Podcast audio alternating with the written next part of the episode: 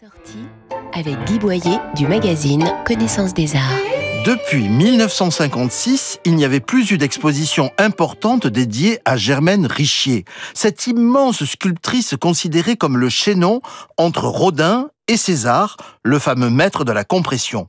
La rétrospective du Centre Pompidou permet de bien saisir l'évolution de son travail, puisque l'on voit dès le début du parcours des bustes très classiques réalisés dans l'atelier de Bourdelle, puis des sculptures expressionnistes où l'humain s'hybride au minéral et au végétal.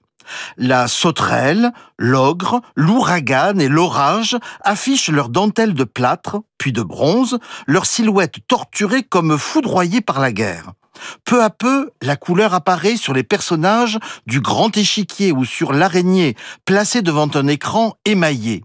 Avec son amie Marie-Hélène Vieira da Silva, elle imagine même pour la ville la fusion entre la peinture abstraite et la sculpture figurative. Une vraie découverte.